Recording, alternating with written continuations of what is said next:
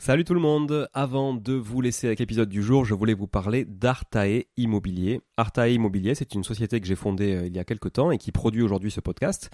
Alors si vous voulez vous lancer et investir dans l'immobilier, comme moi depuis euh, de nombreuses années, c'est la bonne décision évidemment. Je vous l'apprends pas, vous savez, euh, vous connaissez mon appétence à l'investissement locatif, on en parle beaucoup sur ce podcast. Mais peut-être que vous n'avez pas forcément de temps à y consacrer, peut-être que vous n'êtes pas sur place, peut-être que vous avez peur de faire des erreurs, peut-être que vous souhaitez simplement accélérer dans vos investissements et aller plus vite en déléguant. Eh ben, je pense qu'on est fait pour se rencontrer et échanger sur ce sujet-là, avec moi directement ou avec mon équipe. Et pour réaliser votre projet euh, sereinement, Artae vous accompagne avec une offre clé en main, spécialement conçue pour les investisseurs. Artae Immobilier, c'est une agence spécifique pour les investisseurs, 100% dédiée à eux et à l'investissement locatif. De l'acquisition du bien jusqu'aux travaux, puis à l'ameublement, à la décoration, à la mise en location. Vous êtes guidé, conseillé, accompagné de A à Z par notre équipe de pros que je recrute personnellement, et croyez-en mon exigence, je recrute que des gens compétents et composés surtout d'investisseurs aguerris ou s'ils le sont un peu moins, que je forme moi-même aussi au métier de l'investissement immobilier. Optez pour les étapes dont vous avez besoin sans problème, bénéficiez de l'accompagnement qui vous correspond. On est aussi votre coach tout au long de ce projet, vous montez en compétence grâce à nous, c'est du clé en main, c'est de la délégation, mais ça vous permet aussi de monter en compétence. Vous pouvez nous confier la recherche du bien, vous pouvez nous confier euh, uniquement les travaux, l'ameublement, la déco. C'est vraiment un accompagnement et un service sur mesure. Alors si vous voulez en savoir plus, n'hésitez pas à vous rendre sur le site euh, artae.imo, vous trouverez quelques informations à ce sujet. Sur le site également aussi investiratoulouse.com pour ceux qui voudraient investir en région toulousaine, mais on n'est pas basé qu'à Toulouse, donc on peut aussi vous accompagner ailleurs. Euh, mais ça vous permettra de, voir un petit peu la qualité aussi de, de réalisation qu'on peut produire pour votre compte. Et puis aussi à nous suivre évidemment sur Instagram, Arta Immobilier, très simple, ou sur LinkedIn Arta Immobilier. On partage aussi pas mal de réalisations qu'on fait, en tout cas pour le compte de nos clients. Et puis n'hésitez pas à nous contacter, à contacter notre équipe pour échanger autour de votre projet directement par email à contact artae, a r t a e, .imo, i 2 m o tout simplement. Voilà, l'équipe se fera un plaisir d'échanger avec vous sur euh, votre projet d'investissement et de vous accompagner tout au long de ce projet crucial pour se créer un patrimoine et s'enrichir et c'est ce qu'on essaie de faire tous ensemble en animant ce podcast ou en l'écoutant aussi euh, chaque semaine. Voilà. Merci encore d'être là. À très vite. Je vous laisse avec l'épisode du jour. Ciao ciao. Bonjour tout le monde et bienvenue sur Money Tree, le podcast qui vous parle d'investissement et de finances personnelles au sens large et sans tabou. Je suis Julien Calamotte, investisseur passionné et auteur du livre à succès S'enrichir grâce à l'immobilier. J'avais envie de partager ma façon d'investir, forcément, mais également de découvrir avec vous de nouvelles façons de faire fructifier notre argent. C'est pourquoi j'ai créé ce podcast pour y recevoir des invités qui nous partagent leur savoir et leurs expériences en toute simplicité. J'espère sincèrement que les échanges que je vais avoir avec l'invité du jour vont permettre d'enrichir vos connaissances autant que les miennes. Je vous souhaite une excellente écoute. Salut Sébastien. Salut Julien. Comment vas-tu? Écoute, top. Top, top. Ravi de passer un petit moment avec toi. Bah écoute, je suis content aussi d'échanger avec toi parce que comme je te le disais avant de d'appuyer sur le bouton euh, enregistrer, euh, quand, quand quand on a échangé euh, pour préparer cet épisode, enfin en tout cas pour programmer l'enregistrement, on va dire, j'ai trouvé euh, Solustone dont on va parler dont on va parler tout à l'heure évidemment très intéressant. je t'avais d'ailleurs répondu un truc du style cool de parler de Réméré 2.0. Exactement. Ouais. parce que c'est comme ça que je l'avais euh, je l'avais euh, rapidement euh, j'avais rapidement conclu en fait sur le en tout cas de ce que j'avais de ce que j'avais pu voir sur sur le site rapidement et de ce que tu m'avais présenté. Donc évidemment, tu vas me dire que c'est bien plus que ça et qu'il y a d'autres choses sûrement et tu Ouais, et puis il y a une petite histoire qui est sympa à raconter. Hein. Ouais, ben j'imagine, il y a toujours, voilà, on sait que de toute façon tous les projets entrepreneuriaux sont toujours issus de, de, de soit de rencontres, soit de problématiques personnelles, soit de en tout cas de, on va dire, de besoins identifiés qui n'a pas forcément été traité ou traité en tout cas différemment et pas de la manière dont nous-mêmes on, le voit. Et finalement, il y a autant de façons de voir les choses que d'entrepreneurs sur la terre. Donc, euh, c'est hyper intéressant. Ouais, ouais, et puis tu vas voir, euh, je suis arrivé là-dessus de façon hyper naïve. Euh, tu vois, tu parles de Réméré 2.0. Dis-toi bien que le jour où j'ai eu l'idée de Solistone, je ne savais même pas ce qu'était que le Réméré, quoi. Ah ouais. Ok. Donc, j'ai découvert en fait. ouais, non, c'est assez intéressant. Hein. Bon, curieux du coup, effectivement, que tu me racontes tout ça. Est-ce qu'avant, et pour les auditrices et auditeurs et pour moi évidemment, est-ce que tu peux, même si moi j'ai consulté ton profil LinkedIn, est-ce que tu peux nous faire un, petit récap de ton parcours, qui tu es? Écoute, ouais, ouais, avec plaisir. Euh, donc Seb de la Vison, j'ai 40 ans, euh, je suis marié, j'ai trois enfants. j'ai commencé à bosser en 2007 en banque à l'étranger. J'ai fait 50 banques. j'ai quitté l'étranger, je suis revenu en France en 2012 pour faire un truc très différent, pour mettre. Enfin, j'avais toujours voulu monter des boîtes et j'avais. Bon, j'ai bossé en 2012 sur différents projets. et l'idée, c'était vraiment de créer ma boîte. J'ai lancé en 2013 une agence de, marketing de contenu avec un copain euh, qui m'héberge d'ailleurs aujourd'hui. C'est euh, dans cette agence-là que moi j'ai quitté depuis pour, pour ce podcast. Alors les, les, gens, euh, les auditeurs ne voient pas le fond, mais toi tu vois le fond, le studio est sympa. Et, et j'ai quitté cette agence en 2018 parce qu'entre-temps j'ai découvert l'immobilier qui m'a beaucoup rappelé le type de finance que je faisais avant. Moi, j'ai commencé en finance pendant les cinq ans. J'ai fait deux ans et demi, on va dire, de subprime. Et après, j'ai fait deux ans et demi de ce qu'on appelle le financement de projet. Et le financement de projet, c'est tu finances des autoroutes, des centrales électriques. Euh, et donc, en fait, tu as un actif qui génère un revenu sur une période longue et c'est assez facile de se projeter, de modéliser, de financer. Euh, et ça se rapproche beaucoup de l'immobilier. Tu as un actif, tu as un locataire, tu as des revenus sur une période longue et c'est assez facile de se projeter. Et donc, l'immobilier m'a beaucoup plu parce que ça me rappelait un peu cette, cette période-là de ma vie aussi. Et comme je savais assez bien modéliser euh, cette partie euh, investissement euh, sur des opérations comme ça, euh, je me suis dit, ben tiens, euh, le, sous-jacent me plaît beaucoup, le marketing c'est cool, mais fondamentalement ce, que je faisais c'était plutôt le, le, métier de mon associé à l'époque que le mien. et ben je vais en profiter pour partir, monter moi mon propre projet, en essayant d'allier un petit peu cette, envie d'entreprendre et cette capacité à modéliser. Et donc j'ai voulu lancer un, software qui analysait en temps réel la rentabilité potentielle des biens qui étaient à la vente. Typiquement un bien sur ce loger, sur le bon coin et tout ça, on absorbait la donnée et on faisait des projections financières pour que l'investisseur sache si j'achète ce bien-là, voilà le type de rendement que je pourrais avoir en fonction du scénario d'investissement. Et euh, deux ans assez intenses. Je suis pas un dev à la base, j'ai pas un background d'ingénieur. J'ai essayé de monter une équipe sur ce sujet euh, pour avancer sur le produit qui était un produit assez complexe. Hein. Il y avait beaucoup de data, il y avait beaucoup d'analyses, donc c'était un truc qui était assez complexe à sortir. Et en fait, le Covid 2020, euh, euh, l'envie de faire un truc un peu différent de ma vie, euh, et puis surtout de répondre à une problématique, un truc qui avait un peu plus de sens, on va dire. Et, et c'est là où Solustone a commencé un petit peu à, à naître dans mon esprit, où je me suis dit, ben, est-ce que je peux essayer de monter une boîte qui répond à un problème auquel j'ai été confronté? Et long story short, j'ai déjà été beaucoup trop long sur l'intro. Euh, le problème, si tu veux, auquel j'ai voulu répondre, c'est quand tu risques une, donc c'est subprime, euh, quand tu risques une saisie immobilière, ce qui a été l'enjeu des subprimes pour les propriétaires. Quand tu risques une saisie immobilière, en général, ton bien est vendu à la casse pour rembourser une créance. L'enjeu, c'est pas de savoir, c'est pas de dire je vends le bien à sa valeur de marché, c'est je vends le bien au prix de la créance.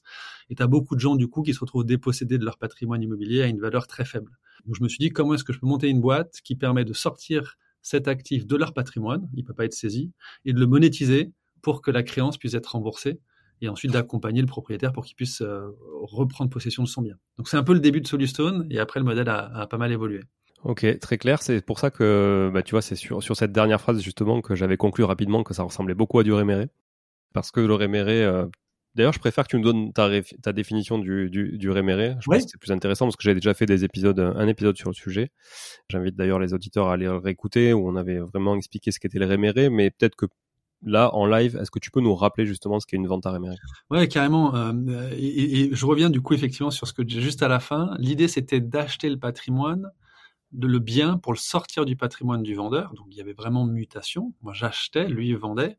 Comme ça, il récupère de l'argent il rembourse sa créance et je lui laisse la faculté de le racheter. Et en fait, quand j'ai tapé sur Google, au bout de quelques mois de réflexion, euh, vente, faculté de rachat ou option de rachat, c'était plutôt le mot que j'utilisais d'ailleurs, option de rachat, c'est là où j'ai découvert le réméré parce que le réméré qui assez récemment, enfin ça fait une dizaine d'années, s'appelle aussi euh, vente avec faculté de rachat. D'ailleurs, le code civil, ça a été changé en vente avec faculté de rachat. A priori, j'ai cru comprendre qu'ils se posaient la question de revenir à réméré. Mais ah bon Ils, occupent leur esprit, écoute. et, euh, et, et, effectivement, c'est vraiment ça, c'est permettre à quelqu'un de vendre un actif et n'importe quel actif. Hein. Je, je, volontairement, je parle pas d'appartement de maison, c'est que tu pourrais le faire. Tu vois, j'ai rencontré un gars il y a quelques mois, il fait ça sur les sneakers, les chaussures, les baskets. Donc tu pourrais vendre un actif, tu vends un actif et en fait tu contractualises le fait que tu peux euh, exercer une faculté de rachat, donc le racheter à un prix défini à n'importe quel moment. Donc basiquement le réméré c'est ça, c'est une vente Donc on va parler d'immobilier. Donc il y a une promesse de vente classique, il y a un, un, acte de vente classique, et dans cet acte de vente, on va indiquer différentes clauses, dont cette clause de faculté de rachat qui permet au vendeur de racheter son bien et dans un délai légalement le réméré, ça va jusqu'à 5 ans, mais on peut très bien faire des opérations sur 1, 2, 3, 4 ans voire deux ans et prorogé, voilà. Mais donc en gros le réméré, c'est une vente avec une faculté de racheter son bien à un horizon de moins de cinq ans. Et avec euh, dans l'intervalle une rémunération. Euh, Exactement. D'un point de vue économique, si tu veux, le, la structuration type d'un réméré, c'est tu prends un bien qui vaut 100, tu vas décoter cet actif, tu pars du principe, disons, qu'il vaut 70 ou 60, euh, tu vas acheter cet actif 60, et pendant toute la période où tu es propriétaire, donc dans toute la période, si je prends notre cas, nous, on est propriétaire, l'occupant, tu vois, le propriétaire initial, va euh, payer euh, un équivalent loyer qu'on appelle une indemnité d'occupation. Et donc cette indemnité d'occupation, elle est soit payée mensuellement, soit elle est prélevée au départ. Il y a pas mal de, de, de, façons de le, de le, mettre en place. Euh, et la particularité de ce réméré 2.0 dont tu parles, pour Solustone, c'est que quand on a approché le produit réméré, on voulait trouver, on n'était pas dans une, dans une approche opérateur immobilier. On n'était pas là pour dire, on va nous aider quelqu'un à court terme avec potentiellement la, la, la possibilité de, de, s'enrichir si la personne ne rachète pas parce qu'on a racheté des côtés. C'était pas notre sujet. On voulait pas dire, ben, ton bien vaut 100, je te l'achète 60. Si tu le rachètes pas, tant pis. Moi, je l'ai acheté 60 et du coup, j'ai une marge. Il y a des gens qui font ça, c'est leur métier. Euh, nous, on voulait vraiment essayer d'avoir un produit qui alignait l'intérêt euh, du vendeur, du propriétaire, et l'intérêt de l'investisseur. Nous, on, c'est nous qui achetons, c'est nos propres véhicules, mais on finance 100% de nos opérations via des investisseurs. Et on voulait vraiment essayer d'aligner les intérêts en disant, côté propriétaire, tu as ta réponse court terme pour libérer du cash. Côté investisseur, tu as un rendement sur deux ans qui est connu dès le départ, qui est sécurisé dès le départ. Par contre, on te donne pas forcément, on te donne pas plus. Et donc, ça veut dire quoi pour le propriétaire? Ça veut dire que quand on achète 60%, à aucun moment on réalisera cette décote de 40. C'est-à-dire qu'il y a deux options. Soit le vendeur rachète, donc l'ancien propriétaire rachète son bien à 60, donc le même prix que nous on lui a euh, donné, le même montant qu'on lui a donné au départ. Si il ne peut pas racheter, il ne souhaite plus racheter, le bien est commercialisé. Euh, Solustone va percevoir du coup le fruit de la vente parce qu'on en est propriétaire et on va rétrocéder à l'ancien propriétaire le prix de vente moins ce qu'on lui a déjà donné. Ah ouais. Et en fait, si tu veux, nous, on est vraiment un espèce de, j'ai envie de dire presque plus un espèce de structureur de produits financiers, tu vois, qui essaye de, de qui, a identifié un besoin et qui s'appuie sur des investisseurs. Et on va pas chercher plus loin, en fait, tu vois. Comment vous rémunérez vous là-dessus justement? Alors nous, on est rémunéré en tant que euh, on a des honoraires d'intermédiation, on va dire, tu vois, comme une agence immobilière sur le, le, le sur l'opération en amont. Euh, ensuite, comme c'est nous qui achetons le bien, euh, on a une forme de rémunération de gestion. Donc, on va prendre 10% euh, du montant de ce qu'on appelle du coup ces indemnités d'occupation, ce loyer. Et quand le propriétaire rachète son bien ou quand le bien est revendu, on a une commission supplémentaire, pareil, une espèce de commission d'agence, sur le débouclage de l'opération. En fait, l'idée, c'est de se dire, si tu veux, chaque fois qu'on chaque fois qu'on travaille et qu'on fait quelque chose, bah forcément le temps investi doit être rémunéré. C'est un peu comme ça qu'on a construit notre offre. Et en toute transparence, au départ, euh, on n'était pas rémunéré à la sortie. Euh, et en fait, on s'est, bah, je me suis rendu compte que on y passait quand même mine de rien du temps euh, parce qu'il fallait préparer un débouclage et que, bah, donc, du coup ce temps-là devait être rémunéré. C'est comme ça qu'on a fait évoluer un peu notre notre pricing pour les personnes qui seraient pas très à l'aise justement avec le réméré, tu vois, la, la, ce, type de vente hein, qui est quand même assez particulier et assez, on va dire, anecdotique hein, dans le marché de, de, de l'immobilier. Est-ce que tu peux nous, nous rappeler en fait, j'aimerais bien qu'on voit les choses de, deux prismes différents. Le prisme vendeur et le prisme acheteur slash investisseur, parce que vous, du coup, vous avez un peu fragmenté cette partie euh, achat, si je comprends bien, en mettant euh, finalement euh, plusieurs investisseurs sur le, sur le coup qui, eux, peuvent se partager une cote-part des, de, l'usufruit, en tout cas, l'usufruit temporaire. Est-ce qu'on peut commencer par le prisme vendeur? Dans quel cas je peux avoir besoin de faire appel à Solution Écoute, initialement, quand on est rentré, quand on a quand on a lancé Solustone, on était vraiment sur ce sujet de euh, d'éviter la saisie. Donc, on, s'adressait plutôt à une population de gens en situation de surendettement, qui avaient besoin d'une solution temporaire. Et l'idée, c'était vraiment de dire que tu vois, on a confronté, on a eu, on a rencontré des cas de saisie qui sont durs, des gens qui ont un bien qui vaut 100, une dette qui vaut, disons, 30, le bien est mis aux enchères à 35, il est vendu 40 et, les gens s'assoient sur 60% de la valeur de leur actif. On a même eu des cas où les gens, le bien était vendu pour moins cher que la dette, et donc tu as une espèce de dette résiduelle qui reste. Enfin, tu as des situations qui sont assez horribles. Donc on a vraiment voulu adresser cette partie-là, euh, avec toutes les difficultés que ça, implique hein, de bosser sur, sur ce genre d'opération.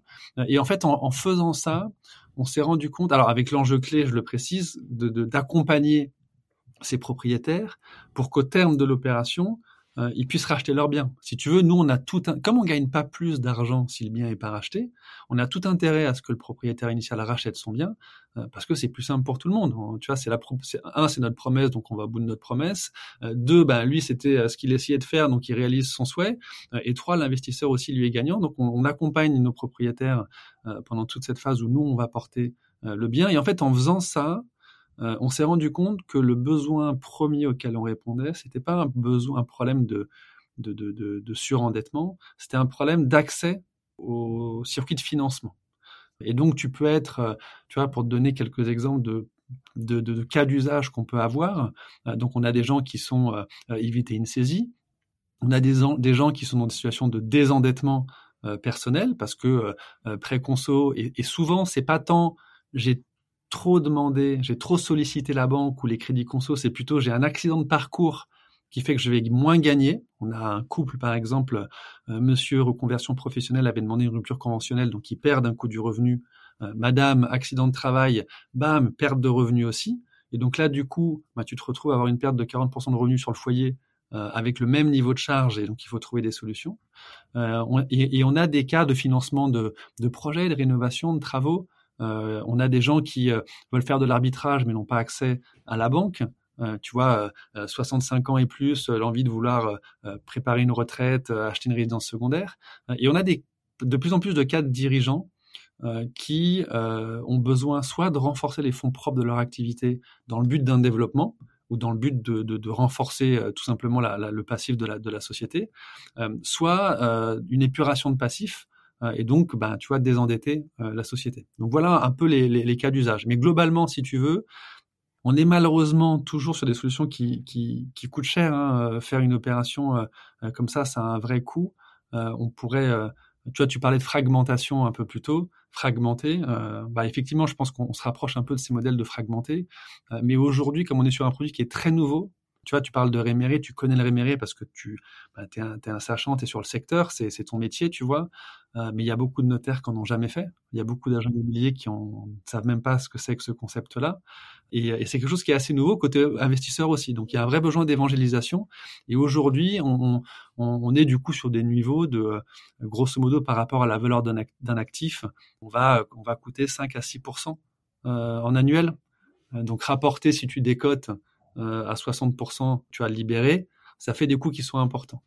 Mais ce qui est hyper intéressant, si tu veux, côté propriétaire, c'est que, euh, je rappelle ce que je disais un peu plus tôt, notre objectif, c'est de permettre à quelqu'un qui veut garder sa maison euh, de libérer, de monétiser son patrimoine immobilier pour répondre à un besoin court terme et pouvoir à terme racheter son bien.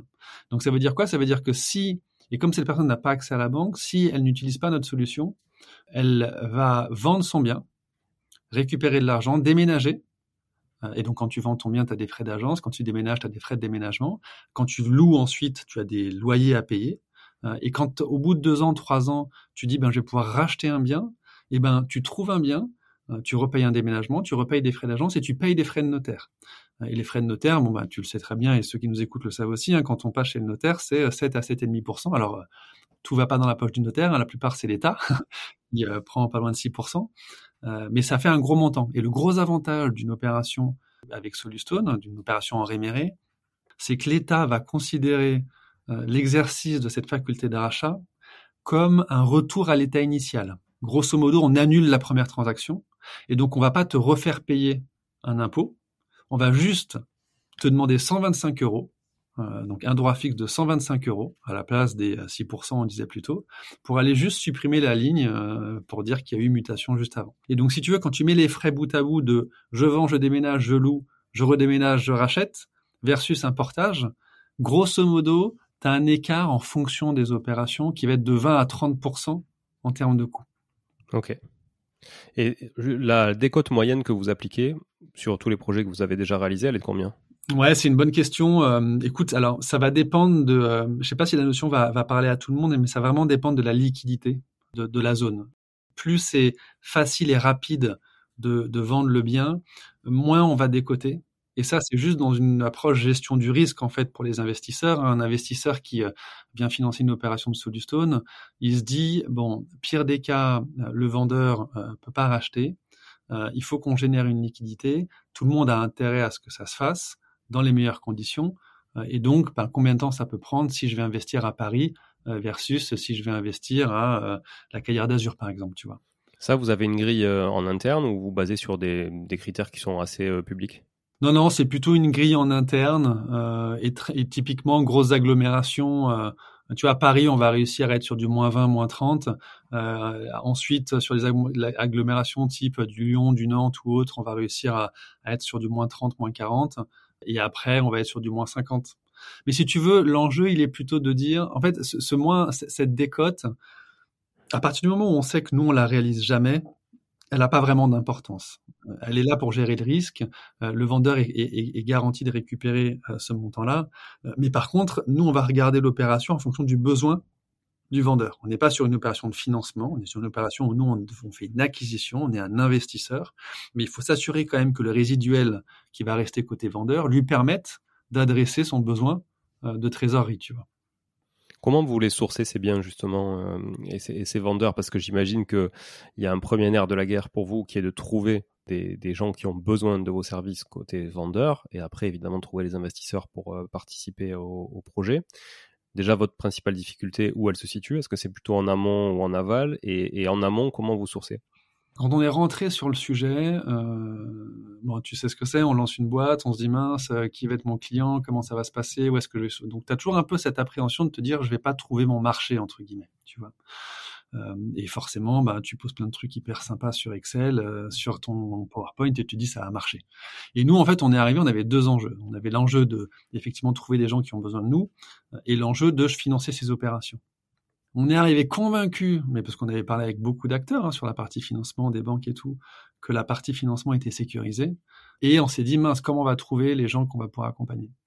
Il s'avère que c'est le scénario inverse qui s'est passé, c'est qu'en fait, des gens qui avaient besoin de nous, ça on a trouvé très vite, et les financements, c'était plus compliqué à réussir à mettre en place, euh, parce qu'on est encore une fois même enfin, dans une approche assez innovante quand même, tu vois, de sur ce métier-là.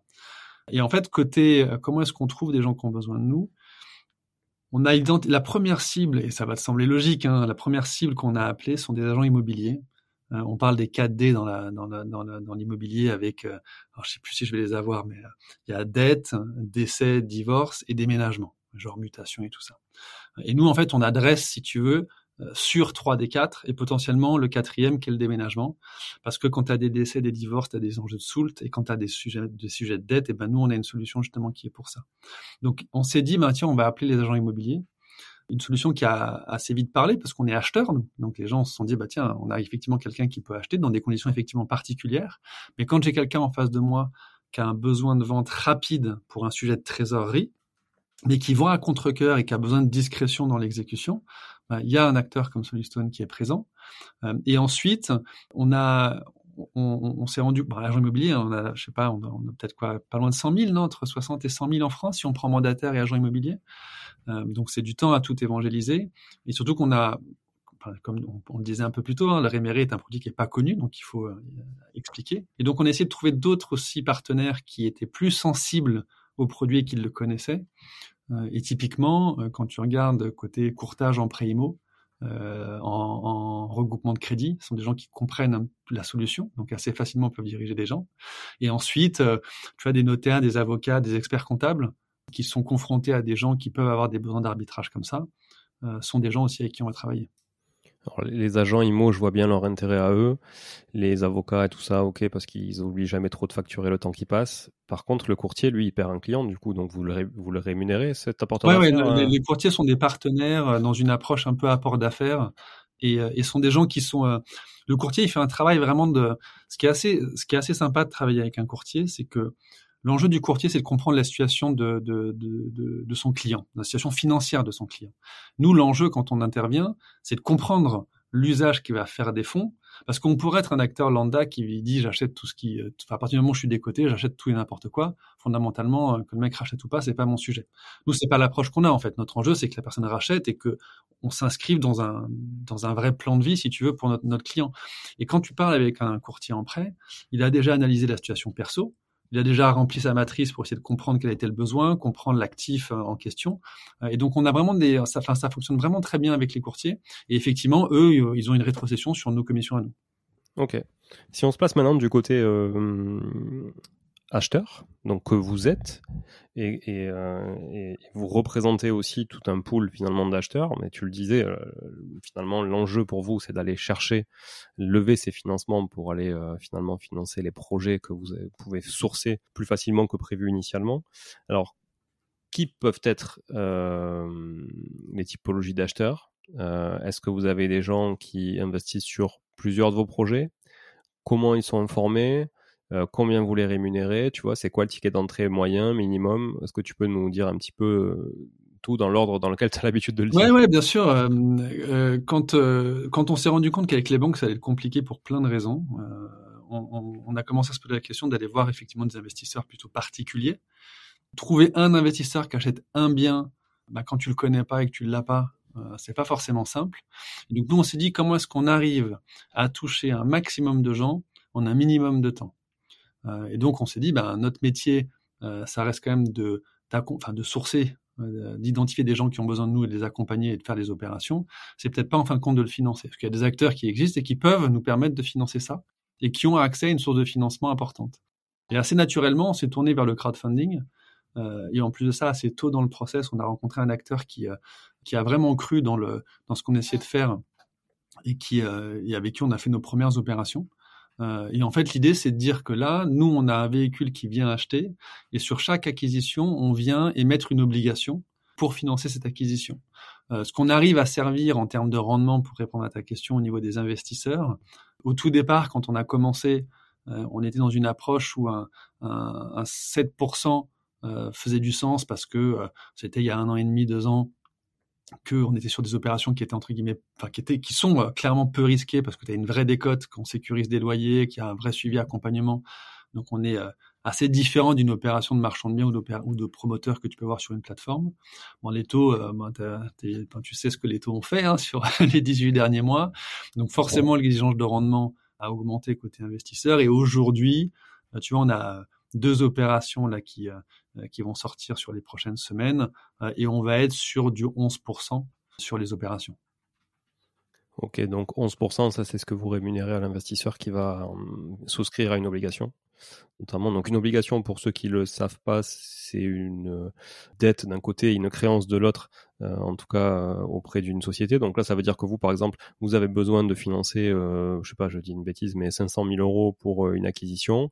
vous allez émettre 500 000 euros d'obligations non convertibles, j'imagine. Ça veut dire qu'elles peuvent pas se convertir en actions, c'est ça? Et qui du coup, ces obligations sont des titres qui vous permettront, qui me permettra moi, si j'achète une obligation, en tout cas chez vous, de jouir d'un rendement qui est déjà écrit et déjà prévu à l'avance euh, et avec une, une, date de sortie et une garantie si nécessaire. C'est ça? Exactement. Et le coupon, enfin, et, le rendement, contrairement à ce que tu vois dans le crowdfunding traditionnel, où quand on t'annonce un, on va reprendre le 11% dont on parlait, quand on t'annonce un 11%, ce 11% est versé à la fin de l'opération. Nous, ce 11%, il est versé mensuellement. Ok. Donc, tu vas dire que tous les mois, dans ton portefeuille d'investissement, tu, bah, tu récupères ton intérêt. Alors, juste pour ceux qui nous écoutent, c'est 11% annuel versé mensuellement. Hein. N'allez pas croire que. Parce que les gens, tu sais, quand ça les intéresse, ils peuvent vite faire des raccourcis. Ouais, ouais, non, mais t'as raison, c'est bien de préciser. 11% versé mensuellement. Euh, ok, donc 11% annuel versé tous les mois. Ouais, donc ça fait une récurrence. Ok, bon, alors sur les gros montants, ça a du sens. Sur les petits, bon, c'est vrai que ça, ça change pas forcément foncièrement grand chose, je pense. Euh, euh, tu vois, quand tu mets 10 euh, 000 euros, euh, ça fait ça fait 10%, on va dire, ça fait 1000 euros à l'année. Bon, ça fait un peu moins de 100 euros par an. C'est pas vraiment game changer, je pense, pour les gens. Ça peut pas, on peut pas parler d'un revenu très récurrent. Ouais, après, tu vois, tu, tu parlais du ticket d'entrée. donc, en fonction des plateformes, on va être le plus petit ticket d'entrée qu'on va avoir, c'est du 100 euros. et certaines plateformes font du 1000 euros. Mais tu vois, pour des gens qui veulent diversifier, faire un petit peu de, placement, si tu as 100 euros à investir, bah, si tu les investis sur une opération Solustone, tu sais que dès le départ, tu vas toucher, tu, vois, tu, sais que tu vas toucher ton 11 euros par an, et du coup un peu moins d'un euro tous les mois. Euh, si tu les mets autre part, en bourse, ben du coup, euh, tu as peut-être ton dividende tous les ans, euh, mais voilà, ça fluctue quand même beaucoup. Donc tu vois, je pense qu'il faut plutôt le, voir comme ça. C'est que à 100 euros investis, quel est ton coût d'opportunité si tu veux sur ces 100 euros? Ok. Et du coup, c'est quoi le ticket minimum chez vous? Bah, on est on est sur du 100 euros. on est du 100 euros, ouais, tout à fait. Donc euh, on a sur notre site un petit bouton en haut à droite investir où on met les différents projets et on, on, envoie vers les plateformes. C'est pas nous qui faisons ça, hein. donc euh, mais en tout cas on, on, envoie sur les différentes plateformes. Et, pourquoi vous bossez avec plusieurs plateformes justement? Parce que en fonction de, bah déjà on on, a un certain volume euh, d'opérations que si on bossait que sur une seule plateforme, euh, bah, tu vois, ça ferait quasiment que des opérations Solustone sur la plateforme. Et euh, donc l'idée c'est de donc ça c'est côté plateforme, elles aussi qui veulent diversifier leurs produits, nous qui voulons aussi diversifier un peu notre notre risque. Et puis il y a aussi des euh, enfin, notre risque d'exposition sur une plateforme, on va dire. Et, et il y a aussi le fait que toutes les plateformes ne sont pas adaptées à tous les projets. tu vois, on a certains projets plus orientés dirigeants sur des approches un peu plus corporate, où voilà toutes les plateformes ne font pas ça. des plateformes très IMO, par exemple, vont vont, vouloir des projets très IMO forcément, et donc on va avoir des plateformes plutôt corporate sur ce genre d'opération.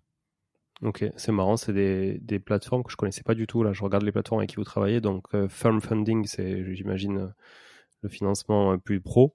Exactement, tout à fait. Ouais, tout à fait. Et euh, Imocratie, je connaissais pas du tout. Pour le coup, et, après, Upstone, j'avais déjà entendu parler, mais après, il y a tellement de choses en Stone, entre ouais. toi, Solistone, Crackstone, euh, Rolling Stone. il y a beaucoup, il y a beaucoup, beaucoup de choses. En fait, si tu veux, la première plateforme qui nous a suivi, c'est Upstone. Euh, naturellement, on a, on a bossé avec eux et pas mal bossé avec eux. Euh, on a pas mal de projets, donc du coup, euh, la question c'est de se. En fait, la première fois qu'on a fait un projet hors Upstone, d'ailleurs, c'est sur Film Funding parce qu'on avait un très gros montant levé sur une opération qui était assez proche d'une structuration type corporate. Film Funding est une espèce de plateforme d'intermédiation, on va dire, entre euh, bah, des gens comme nous et, euh, des investisseurs professionnels. Donc, euh, on a bossé avec eux. Et d'ailleurs, Upstone a participé aussi à l'opération. c'est même eux d'ailleurs qui ont structuré le produit. Et, et, ensuite, en fait, Immocracy a été une plateforme qui a été rachetée par Upstone il y a quelques mois. Et donc assez naturellement, si tu veux, quand on a atteint un niveau max sur Upstone, bah, ils nous ont dit allez voir du côté de chez Immocracy. Et en fait, mais assez naturellement, si tu veux, comme on, on a pas mal de choses à, à, financer, assez naturellement, on commence à s'ouvrir à d'autres plateformes aussi. Et le gérer en interne, ça te demanderait quoi pour vous? Bah Déjà, aujourd'hui, beaucoup d'investissements.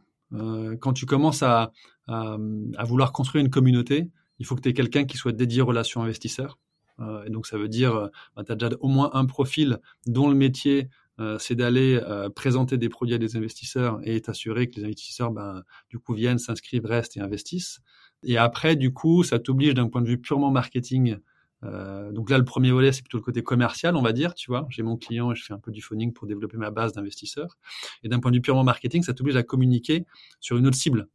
Aujourd'hui, nous, on communique sur du, du, du propriétaire euh, vendeur, on va dire. Là où demain, si j'ai ma propre plateforme, euh, et ben du coup je dois aussi communiquer sur de l'investisseur. Donc c'est vrai que ta question est très bonne hein, et pour le coup je me la, je me suis posé la question. Euh, on, on, en a beaucoup parlé avec mes partenaires aussi. D'ailleurs plateforme, tu vois, quel est mon intérêt à y aller, quel est leur intérêt à eux venir sur mon sujet et tout. Et l'arbitrage de mon côté aujourd'hui, c'est vraiment de dire j'ai pas d'intérêt aujourd'hui à vouloir aller faire un métier qui est pas le mien. Mon métier, tu l'as dit hein, un peu plus tôt, mon métier, c'est vraiment de d'identifier des gens qui ont besoin de nous et de structurer des opérations. Est-ce qu'il y a un sujet de cadre juridique aussi qui peut être euh, complexe à appréhender au niveau du crowdfunding, justement, des accréditations? Si moi je deviens opérateur, enfin opérateur de crowdfunding, écoute, c'est une super question. Euh, on, a, il y a eu un gros cas en France hein, euh, récemment d'une plateforme qui était opérateur et qui faisait ses propres collectes.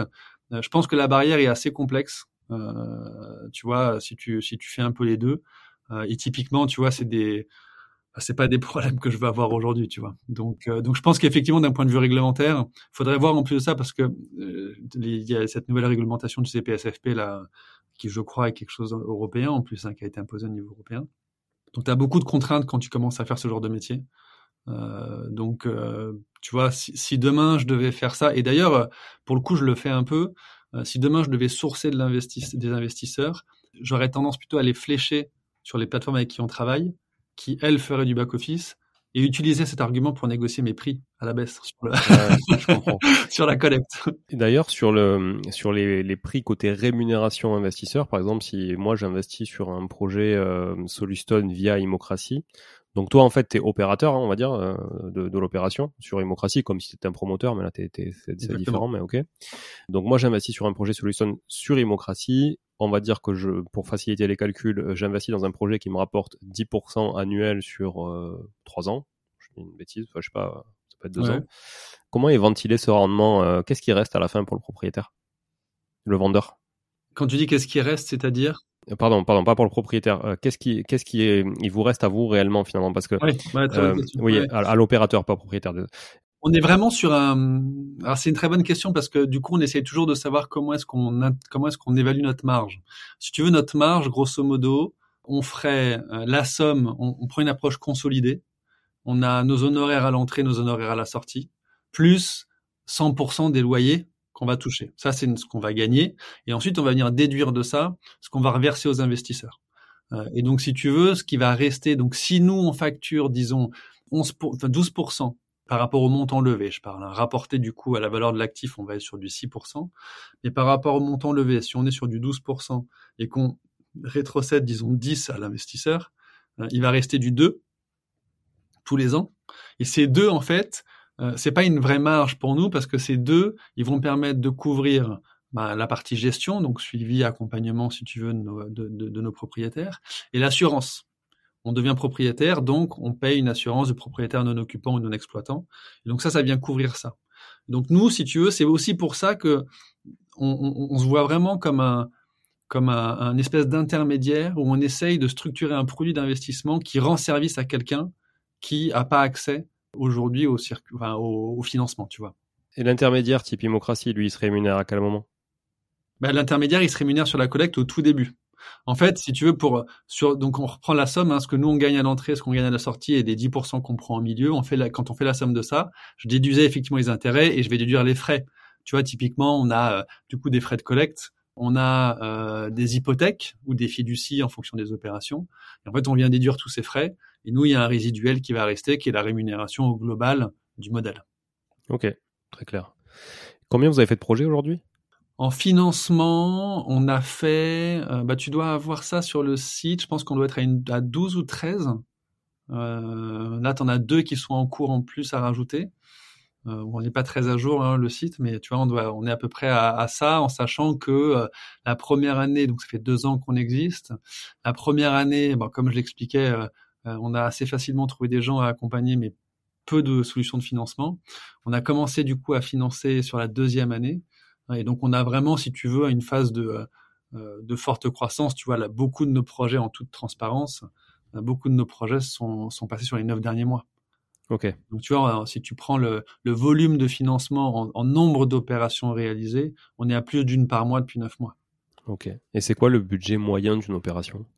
Euh, écoute, euh, un peu pareil en fonction si c'est du résidentiel ou du, ou du pro, euh, les budgets vont, vont vraiment changer. Mais si on devait faire une moyenne, on l'a fait il y a pas longtemps, on était sur grosso modo en termes de financement sur du 400 000 euros en opération moyenne. 400 000 euros de financement, donc ça veut dire des biens qui sont valorisés à à peu près 700 000, quoi, c'est ça? Ouais, mais en sachant que la moyenne c'est toujours un peu traître, hein, parce que tu vois, on a des on a des biens valorisés, on a fait une opération pour un, un groupe enfin, pour un dirigeant ou le bien qu'il a mis en garantie, euh, le, la valeur c'était 3 millions. Ouais. Et versus, on a fait des opérations sur des actifs qui valent, qui valent. Euh, alors, on essaie de pas faire en dessous de 200 parce qu'on est quand même sur des opérations qui coûtent cher, donc on fait vraiment hyper. Toi, le, le, temps investi, c'est le même en fait. C'est un, bon point. Ouais, tu notes. Non, mais c'est vrai, c'est un, très bon point. C'est que le temps investi reste le même. Euh, la rémunération clairement est différente. Nous, on est plutôt arrivé au départ pour pouvoir apporter une solution euh, sur du résidentiel, sur des gens euh, qui euh, bah, pas sur des gros actifs, on va dire de corporate, mais, mais il s'avère que quand tu parles à un dirigeant, et c'est un peu pour ça qu'on s'y est mis, un, dirigeant qui a bien réussi qui, parce que Covid, fermeture administrative, PGE et tout, à un moment un peu compliqué, et que ce dirigeant est prêt à mettre son actif patrimonial en contre-garantie d'un financement pour sauver sa boîte, sauver ses employés, enfin, et, enfin tu vois, je t'en parle, j'en ai des frissons, c'est, euh, enfin, t'as des histoires qui sont vraiment belles, et c'est un peu pour ça qu'on y allait, c'est que au départ, on s'est dit, est-ce que c'est notre job? Euh, Est-ce que c'est notre métier? Et en fait, on a, il y avait tellement de convictions en face qu'on se dit, allez, on y va, on accompagne. Et donc forcément, donc pour ça, pour revenir à notre question de moyenne, tu vois, on a des biens euh, qui sont à 200 000 euros et on, va monter sur des actifs jusqu'à 3 millions. Et tu, tu, ressens la différence en termes de, de hum, temps de collecte? Entre un projet justement à 3 millions et un projet à 200 300 C'est une très bonne question encore. Euh, écoute, euh, on, bon, globalement, on a, il y a quand même un, le, le, le, poids de l'intérêt enfin, est, est fort. Hein. Plus l'intérêt est élevé, plus c'est simple de collecter. Euh, il y a vraiment cette perception du rendement qui est assez fort. Euh, moi, j'insiste beaucoup ceux qui nous écoutent à, à intégrer dans, le, dans leur euh, dans leur appréhension de notre produit, leur approche de notre produit, le, côté risque. Encore une fois, on est sur euh, des loyers qui sont provisionnés, on est sur une décode, donc il y a vraiment un niveau de risque qui est très faible. Mais, globalement, pour, euh, pour répondre à ta question, on sent quand même que quand tu fais une opération sur du corporate, il y a, et surtout de la part de nos partenaires financeurs d'ailleurs, tu vois, parce que nous, c'est eux qu'on a en direct, hein. eux ont leurs investisseurs en direct, mais nous, on a notre plateforme en face. Euh, il y a beaucoup de questions sur la solidité du locataire. Parce que euh, quand on fait une opération immobilière pure sur du résidentiel ou du locatif, fondamentalement, on va comprendre, on va regarder l'actif, le loyer est, est, sécurisé, donc il n'y a pas trop de sujets, euh, et les codes sont assez simples si tu veux. Quand on regarde, quand on commence à, aborder, à, mettre du corporate dedans, ben, les gens par défaut ont tendance à vouloir regarder la solidité du, du, du locataire, même si on est ultra sécurisé, qu'on a provisionné des loyers, tout ça. Et est-ce qu'il n'y a pas aussi un enjeu de, euh, communauté de tes partenaires? Tu vois, là, je, prends, je, prends, voilà, Immocratie, par exemple, etc. Si, pourquoi aller collecter un projet à 1, 2 millions euh, Il faut qu'ils aient une sacrée communauté, quand même, très engagée, euh, tu vois, et plus, plus tu as de volume, et plus c'est facile pour toi aussi. Non, mais c'est sûr, et c'est d'ailleurs pour ça que sur des très grosses opérations, tu vois, Firm Funding, ils sont venus, on a eu besoin de... on, on, parlait on parle d'un groupe qui était en en procédure de sauvegarde sur lequel il y avait un vrai enjeu de rapidité euh, pour pouvoir sécuriser toutes les parties sur le plan qu'ils étaient en train de construire pour la suite. Euh, on parlait de lever un million d'euros en quelques semaines pendant l'été. Et en fait, bon, bah là, c'est sûr que dans ces cas-là, euh, c'est pas pour dire que les autres sont pas capables, c'est que euh, bah forcément, en fait, euh, la capacité, la force de frappe de gros acteurs du crowdfunding versus des plus petits, il n'y a pas de sujet. Donc, euh, donc oui, il y a des plateformes qui vont plus facilement financer un projet à 200, 300, 400 000 et d'autres pour lesquels 1,5 million, ce ne sera pas un problème. Est-ce que tu penses que tu as ta carte à jouer face au justement euh, ce qui pullule dans les hum, sites de crowdfunding aujourd'hui, dans les plateformes, c'est promotion immobilière slash marchand de biens? Ça, euh, parce qu'à la base, les plateformes de crowdfunding sont quand même bâties non pas sur l'immobilier, mais plutôt sur le monde de la startup. À la base, c'était ça, un morçage de startup. Après, aujourd'hui, ce qui traque le marché du crowdfunding, c'est clairement l'immobilier, mais de par des projets de promotion et de par des projets de marchand de biens. On, entend tous les jours ce qui est bien et pas bien, à la télé, à la radio, sur les journaux, les médias, etc., que l'immobilier va mal, et c'est vrai. Enfin, en soi, c'est vrai, notamment la promotion, l'immobilier neuf. Donc, moi, j'aurais tendance en tant qu'investisseur à me dire, j'ai fait beaucoup de crowdfunding, tu vois, j'en ai fait. En plus, moi, je suis à Toulouse. Euh, il y a WeSeed qui est un des premiers. Euh, euh, voilà, je, les connais bien. j'ai même collaboré avec eux sur deux, trois trucs. Voilà, je me dis, j'y croyais, tu vois. Aujourd'hui, j'y crois un peu moins. Donc, est-ce que Solustone a pas justement, tu vois, une réponse à une alternative, finalement, apporte pas une alternative à l'investisseur qui pourrait se dire, bon, mais la promotion, c'est risqué, le marchand de biens, c'est risqué, ça, ça a l'air quand même beaucoup plus carré, beaucoup, tu vois, j'ai une visibilité à terme, j'ai peu de problématiques de liquidité, en tout cas, enfin, j'en ai, parce qu'il y en a toujours une, hein, ça c'est certain. Mais par contre, j'ai un revenu, comme tu le disais, qui est récurrent, qui est versé éventuellement, etc. Donc, j'ai l'impression que, ok, j'ai toujours le risque de liquidité, mais à minima, déjà, j'aurai mes intérêts de manière certaine. Ouais, mais c'est, un très bon point que tu soulignes. Et puis, en plus de ça, euh, même si dans un cas d'une opération Solustone, euh, tu as un problème de liquidité, je reviens sur ce point que tu, tu, soulignais. Euh, en fait, imagine on a six mois ou un an de retard sur une vente. Dans notre calcul, en fait, dans, au moment de, la, de, l'exercice de cette faculté de rachat ou de la vente de l'actif, de toute façon, cette année supplémentaire est rémunérée à l'investisseur. Donc même si ça prend du temps, c'est rémunéré. Et effectivement, on est sur un niveau de... On, parle un peu plutôt de rendement et des risques. Donc c'est vraiment, euh, en finance, on, parle beaucoup de ce ratio hein, rendement-risque. On a un couple rendement-risque sur nos opérations euh, qui est hyper intéressant parce que on arrive à avoir du rendement côté investisseur avec un risque qui est très faible. Tu parlais de promotion de marchands qui vont mal, clairement, et c'est principalement euh, en raison des taux qui sont hauts, des gens qui achètent moins, des stocks qui augmentent, et donc du coup, bah forcément, bah, si je suis promoteur marchand, j'ai besoin de vendre pour gagner de l'argent. Euh, il y a des situations compliquées euh, sur des opérations qui ont été financées, et aujourd'hui, nous, on arrive avec une solution qui est fortement moins risquée et sur lequel t'as pas d'aléas t'as pas de problème euh, de risque opérationnel, j'ai envie de dire. Tu vois, tu fais un projet de promotion de marchand, tu dois restructurer, tu, dois construire, tu dois revaloriser. donc, tu as un vrai risque aussi d'exécution là-dessus. Du coup, tu as une forte exposition à l'inflation, sur les matières, sur les... Donc là, tu as beaucoup de choses. Et nous, en fait, on, on sait à qui on achète, à qui on revend, dans combien de temps, pour quel prix, combien va toucher tous les mois pendant ce temps-là. Euh, et en plus de ça, on, on, est exposé qu'à 60, 50 à 70% de la valeur grand maximum sur des zones très tendues. Donc mon risque est hyper faible. Donc écoute, c'est le pari qu'on fait, euh, c'est le pari que certains de nos partenaires font. Euh, on a cité quelques-uns qui, qui suivent déjà, et beaucoup se posent la question de venir diversifier leurs produits avec des solutions comme nous. D'autant plus qu'il y a aussi cet autre mouvement qu'on voit sur l'immobilier fractionné. Et tu vois, nous aujourd'hui, on est une forme d'immobilier fractionné parce qu'on arrive à on, verse du rendement tous les mois, euh, un rendement qui est intéressant, et, on a une vraie maîtrise du sous-jacent. Ouais, Et, ce que je soulève aussi, c'est que, comme tu le dis, il y a un produit qui est décoté, donc foncièrement plus facile à revendre avec cette décote à, à n'importe qui derrière, ce qui est à l'inverse d'un promoteur et d'un marchand qui doit en plus sur son coût de revient appliquer sa marge s'il veut pouvoir payer les frais intercalaires, sinon il pourra pas. Donc euh, et dans une conjoncture qui est un peu complexe, c'est sûr que ben, la prime est à la décote plutôt qu'à à, la, à la marge et à la surestimation. Quoi. Ouais, et quand tu regardes l'analyse que font des, des analystes, hein, d'ailleurs de projets de crowdfunding, un des sujets qu'ils vont regarder qui est important pour eux, c'est la, la, la, commercialisation de l'actif. Est-ce que le bien a déjà été commercialisé? Est-ce que des gens se sont déjà positionnés pour acheter? Nous, en fait, on sait qui achète, c'est le vendeur, tu vois.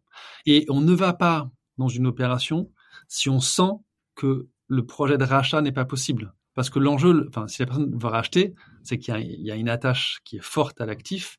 Euh, faire une opération pour gagner de l'argent, euh, ça nous intéresse pas. On a eu un cas euh, il y a deux semaines où j'ai dû dire non à une opération parce que j'ai, j'ai, enfin, on a passé du temps avec le, le propriétaire pour lui expliquer qu'en fait, il a, ça allait être trop compliqué pour lui de réussir à aller au bout de son projet. Euh, donc tu vois, si je fais une opération, en fait, il y a c'est la probabilité que ça aille pas au bout et que la personne ne rachète pas son bien est très faible en plus. Donc l'actif est commercialisé.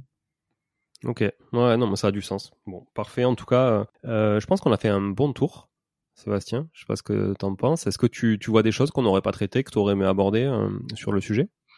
Euh, écoute, non, euh, non, non, je pense qu'on a dit déjà énormément de choses. Euh, si, euh, non, non, je pense qu'on a dit déjà pas mal de choses. Si toi, tu, tu, tu vois d'autres trucs, n'hésite pas à, poser la question. Mais, mais j'étais très content de pouvoir parler un peu plus de toi de, de ce sujet-là. Je pense que c'est quelque chose qu'on va voir émerger de plus en plus. si, on, on, voit, de, si d'ailleurs on tape sur Internet monétisation de patrimoine immobilier, on se rend compte que de plus en plus d'acteurs arrivent dessus sur des sujets de viager, pré-viager hypothécaire, démembrement. Euh, nous, on a fait le choix d'utiliser le produit réméré, euh, ce qui ne nous empêche pas d'aller voir sur d'autres sujets aussi à terme. Hein. Mais donc voilà, donc c'est un sujet qui, euh, qui, je pense, est amené à beaucoup se développer. et, donc voilà, une tendance à suivre qui va être assez intéressante même pour nous en tant qu'acteurs du sujet, tu vois. Bah, je te remercie beaucoup en tout cas parce que ça m'a ouvert l'esprit sur plein de choses et effectivement, je pense que ton offre a de l'avenir, conformément à tout ce qu'on s'est dit justement sur la conjoncture actuelle et puis l'offre un peu complexe à appréhender, je trouve, en ce moment sur, sur les plateformes de crowdfunding. Donc, ça fait en tout cas euh, une, une offre supplémentaire qui est, qui est pour moi euh, peut-être plus sécure aujourd'hui. Après, on n'est pas là pour donner des, des conseils d'investissement, bien sûr, mais euh, je donne mon avis et mon ressenti là à chaud. Donc, je suis très content d'avoir fait ce, cet épisode sur le Réméré 2.0. Tu peux être sûr que je mettrai Réméré 2.0 dans le titre, c'est sûr. ça marche. Voilà. merci Sébastien. Donc, du coup, pour te retrouver, est-ce que tu peux nous donner deux, trois, deux, trois contacts, euh, site internet. Ouais, écoute, euh, euh, on a le site internet du coup solustone.com, principalement orienté autour du propriétaire et pour ceux qui veulent voir côté investissement, on a un petit bouton en haut sur la partie investir où on présente des petites vignettes sur les projets et des liens vers les pages produits de nos partenaires. et ensuite, si des gens veulent me contacter directement, seb@solustone.com. Voilà, seb at solustone.com. Solustone, c'est comme ça se prononce, il y a même au moins pas embêté. Ah, facile. Voilà. Et merci beaucoup. Merci à tous d'avoir été là aussi euh, présents. Partagez cet épisode autour de vous parce que c'est un sujet qui est vraiment euh, intéressant et pour le coup assez peu adressé. Le réméré de manière générale, là on est encore sur autre chose. On est sur le crowdfunding appliqué euh, à la vente à réméré. Ouais, et tu vois, si je vais, on n'a pas parlé d'un terme, je me permets juste de, parce que tu as raison en fait, tu vois, on l'a pas assez dit, c'est que le, refinancement hypothécaire n'existe pas en France. Aux États-Unis, il y a plein de produits qu'on appelle le mortgage refinancing, le home equity release, le home equity loan et tout ça, qui permettent de libérer du cash qu'il y a dans le bien, et pas du tout en France. Et c'est un peu ce qu'on essaye d'amener. Ouais. Bah, on a oublié de dire un truc du coup. Non, mais, non, mais on en oublie toujours. Hein, plus. on pourrait, on pourrait y revenir même. Ok, bon ben merci encore Sébastien pour ces précisions. Merci à tous encore une fois et je vous dis à très vite pour un nouvel épisode aussi riche que celui-ci. Merci, ciao ciao. Merci Julien, merci à tous. Bon, si vous êtes là, c'est que vous avez écouté jusqu'au bout et a priori l'épisode vous a plu.